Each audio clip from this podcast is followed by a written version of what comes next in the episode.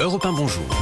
5h, 7h, Alexandre Lemaire. Merci de nous rejoindre à 6h11 ce vendredi matin sur Europe 1. C'est l'heure de votre pressing, votre revue de presse décalée avec Dimitri Vernet. Bonjour Dimitri. Bonjour Alexandre, bonjour à tous. L'article que vous avez repéré ce matin dans la presse, euh, il est dans le Figaro, Dimitri. Oui, un article nous parlant de cette nouvelle polémique à l'éducation nationale. Je vais vous expliquer. À l'occasion des Jeux Olympiques, le ministère a envoyé aux écoles des kits contenant un livret pédagogique sur les JO et une pièce commémorative de 2 euros. Une pièce de monnaie, donc. Oui, une pièce de monnaie. Donc, des kits à destination de tous les élèves du CP au CM2, soit 4 millions d'élèves, 4 millions de kits.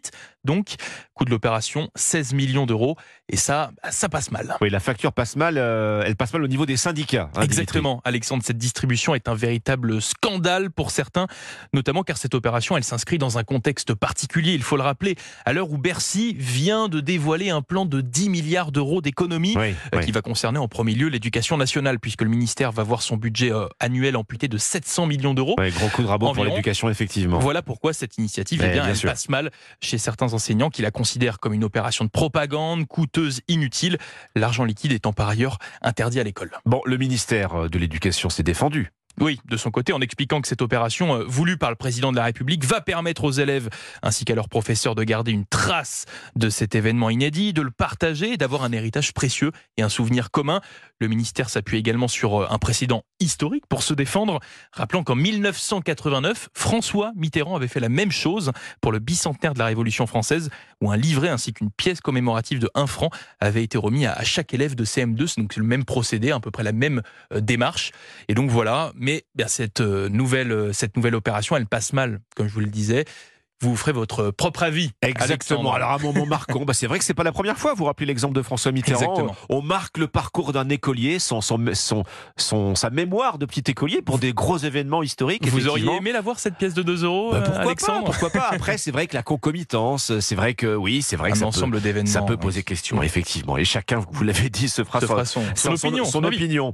Dans la presse également ce matin, chers auditeurs, elle est partout. La guerre en Ukraine, hein, ça fait ça fait deux ans déjà. Voilà ce qu'on se dit ce matin en réalisant que ce conflit qui s'éternise maintenant, bah, il va entrer ce week-end effectivement euh, dans, dans sa troisième année. C'est donc dans tous les quotidiens du jour, notamment dans le journal L'Opinion, hein, qui s'intéresse quant à lui à la stratégie de la Russie, propager, je cite le, la une, hein, la fake news Hmm. d'une défaite de l'Ukraine. Bon, entre la Russie et l'Ukraine, bon, ça devient effectivement une guerre de tranchées, mais l'Ukraine, pour l'instant, elle n'est pas en train de perdre la guerre, euh, Alexandre. Et c'est pour cela que, justement, derrière les tranchées ou loin des tranchées, Moscou déroule son rouleau compresseur, un autre, hein, qui est celui de la guerre de l'information. La Russie excelle dans ce domaine. On lit ce matin dans l'opinion que cette campagne menée par la Russie, elle vise à convaincre les Occidentaux de lâcher l'Ukraine. Bah oui, parce qu'aujourd'hui, c'est la seule option pour la Russie d'espérer euh, emporter la guerre Ah oui. euh, euh, en Ukraine. Alors la Russie essaye d'imposer un récit qui est le récit d'une victoire inéluctable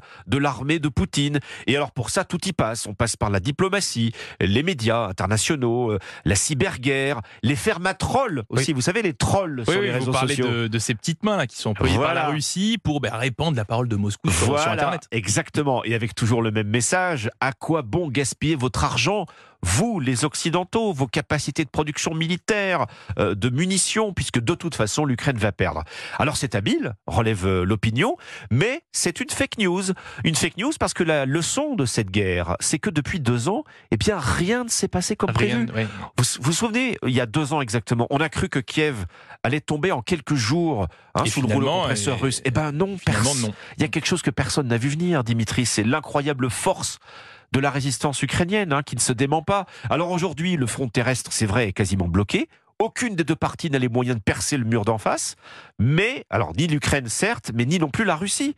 L'autre guerre de la Russie contre l'Ukraine, celle de l'information, c'est donc à retrouver ce matin dans un, le petit peu dans, un d'opinion. petit peu dans tous les conflits maintenant. C'est vrai qu'on a cette guerre qui est sur le terrain, la réalité, et puis on a cette guerre de communication qui se joue notamment sur Internet. C'est une composante et, et- et- et, euh, relate l'opinion, maintenant. relève Ouais. l'opinion dans, lequel, dans laquelle euh, la Russie excelle. C'était le pressing, votre revue de presse chaque matin sur Europe 1, dans Europe 1. Bonjour, merci Dimitri Vernet. Bon week-end à lundi.